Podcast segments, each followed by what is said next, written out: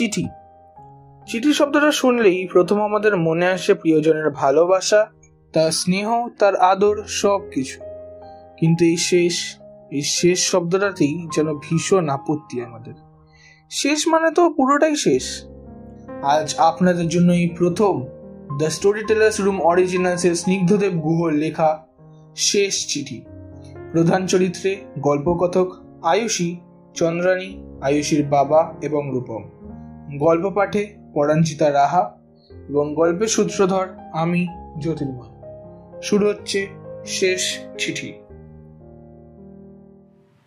Ayushi college থেকে বেরিয়ে auto ধরতে যাবে তখন হঠাৎ রূপম ওর হাতটা শক্ত করে ধরল। কি হচ্ছেটা কি? কি চাই? খাতাটা ফেলে আসছি। কিছু কি মনে থাকে না নাকি? তাতে তোর কি? পড়ে থাকতো একদিন। এত কেন পড়ে আছিস বলবি রূপম? আয়ুষী এবার একটু রেগেই প্রশ্নটা করে। জানি না।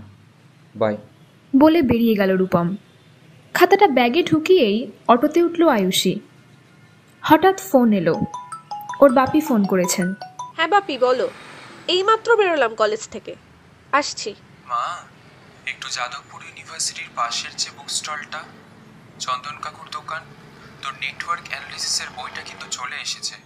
নিয়ে আসিস মা। ওকে যাচ্ছি বাবা। রুবির মোড়ে অটো থেকে নেমে আয়ুষী সোজা বাস ধরে যাদবপুর নামল। বই নিল, এবারও ফিরবে। হঠাৎ বইটা ঢোকাতে গিয়ে ও দেখল ওর সেই খাতার ভেতরে একটা চিঠি। যে খাতাটা রূপমকে দিয়েছিল, তার ভেতরে। হঠাৎ কি মনে হলো ওর? চিঠিটা খুলবে ভাবল। না থাক, বাড়ি গিয়েই খুলবে এটা ভেবে ব্যাগ আটকে আবার বাসে উঠল। এবার ফিরতে হবে। প্রচণ্ড জ্যামে পড়ল বাসটা। ও ভাবলো গান শুনবে, কিন্তু হেডফোনটাই আনেনি। কি করা যায়, কি করা যায় ভেবে বাইরে তাকালো। সেই এক হর্নের আওয়াজ, সেই এক ভ্যাবসা গরম, অতিষ্ঠ লাগছে ওর। ভাবলো রূপমের চিঠিটা খুলি তো, কি আলফাল লিখেছে কে জানে? চিঠিটা বার করতে গিয়ে অবাক। চিঠিটা নেই। কি হলো? ও তো ব্যাগের সেই চেনটাতেই রেখেছিল। কোথায় গেল চিঠিটা? হঠাৎ একটা কল এলো ওর ফোনে।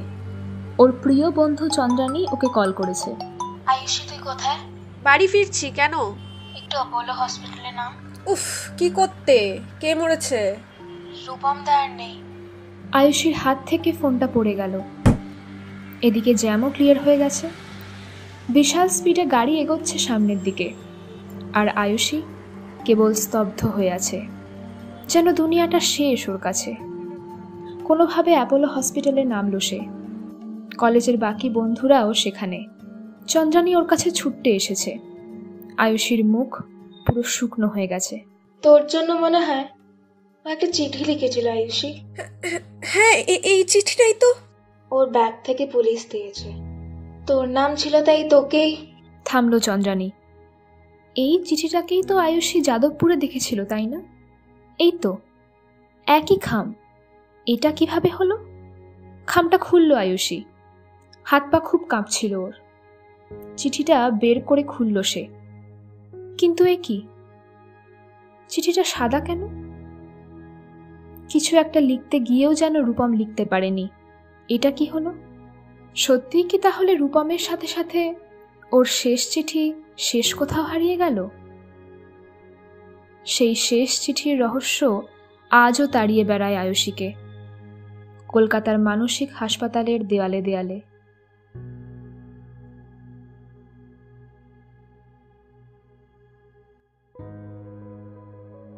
কিছু কিছু উত্তর বোধহয় পাওয়া যায় না।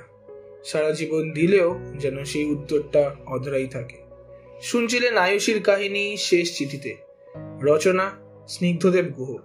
আয়ুষীর ভূমিকায় তানিশা মুখার্জি, রূপমের ভূমিকায় রূপম দাস, চন্দ্রানী ভূমিকায় আরশি গুহ। আয়ুষীর বাবার ভূমিকায় স্নিগ্ধদেব গুহ। গল্প পাঠে পরাঞ্জিতা রাহা। গল্পের সূত্রধর আমি জ্যোতির্ময়। এডিটিং স্পেশাল এফেক্টস এবং আবহ সংগীত, দেবা ও সৌম্যজিৎ। পর্ব পরিচালনায় ও পরিকল্পনায় স্নিগ্ধদেব গুহ। ধন্যবাদ।